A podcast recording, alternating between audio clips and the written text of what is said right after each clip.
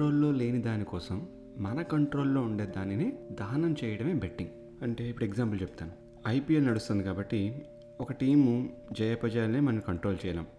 Toss కానివ్వండి ఆ team గెలుస్తుందా లేదా అని ఆ టాస్ వేసే క్యాప్టెన్ కూడా తెలియదు. మనం మన కంట్రోల్లో ఉండే మన డబ్బుని పెట్టి ఆట ఆడుతున్నాం. ఇది మెయిన్గా నేను lower middle class middle class upper middle class వాళ్ళకి చెప్తున్నాను.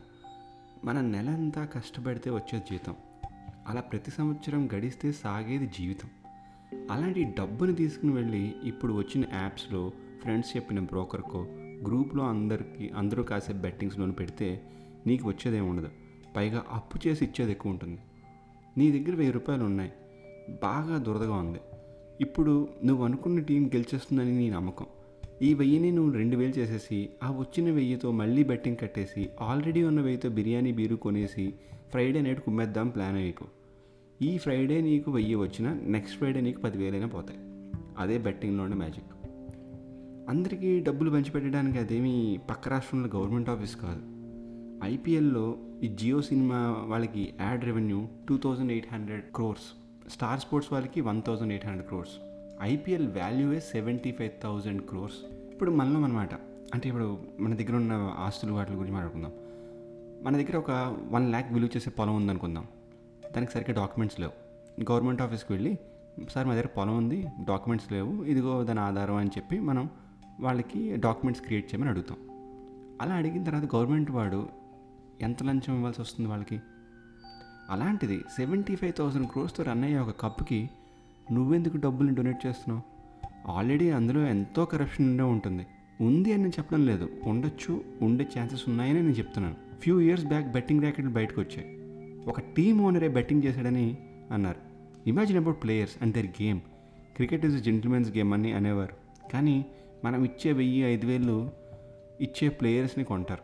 ఇంకొకటి quick money as an experience పర్సన్గా చెప్తున్నాను quick money won't make you run fast it will make you run first అలా రన్ చేస్తూనే ఉండాలని ఉందా నీకు నీ లైఫ్లో respect your time respect your money ఎంత కష్టపడితే నీకు మనీ వచ్చిందో ఒకసారి ఆలోచించు. నీ జీవితంలో డబ్బు ఎర్న్ చేయాలంటే రెండే వేసు.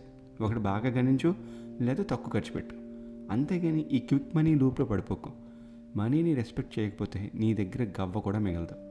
ఇది కూడా నా లైఫ్లో నేను చూశాను చిన్నప్పటి నుండి. సో బెట్టింగులు చేయొద్దు. ఆపేయండి. ఎలా ఆపాలో తెలియడం లేదు అంటే నాకు ఒక మెసేజ్ పెట్టండి నేను కొన్ని సజెషన్స్ ఇస్తాను. ఎన్నో జీవితాలు నాశనం అయిపోతున్నాయని అనే విషయం మనం డైలీ పేపర్స్లో చూస్తున్నాం. డబ్బు నిప్పు లాంటిది. సరిగ్గా యూజ్ చేసుకుని వంట చేసుకోవాలి కానీ ఇష్టం వచ్చినట్టు ఆడితే మిగిలేది బూడిదే.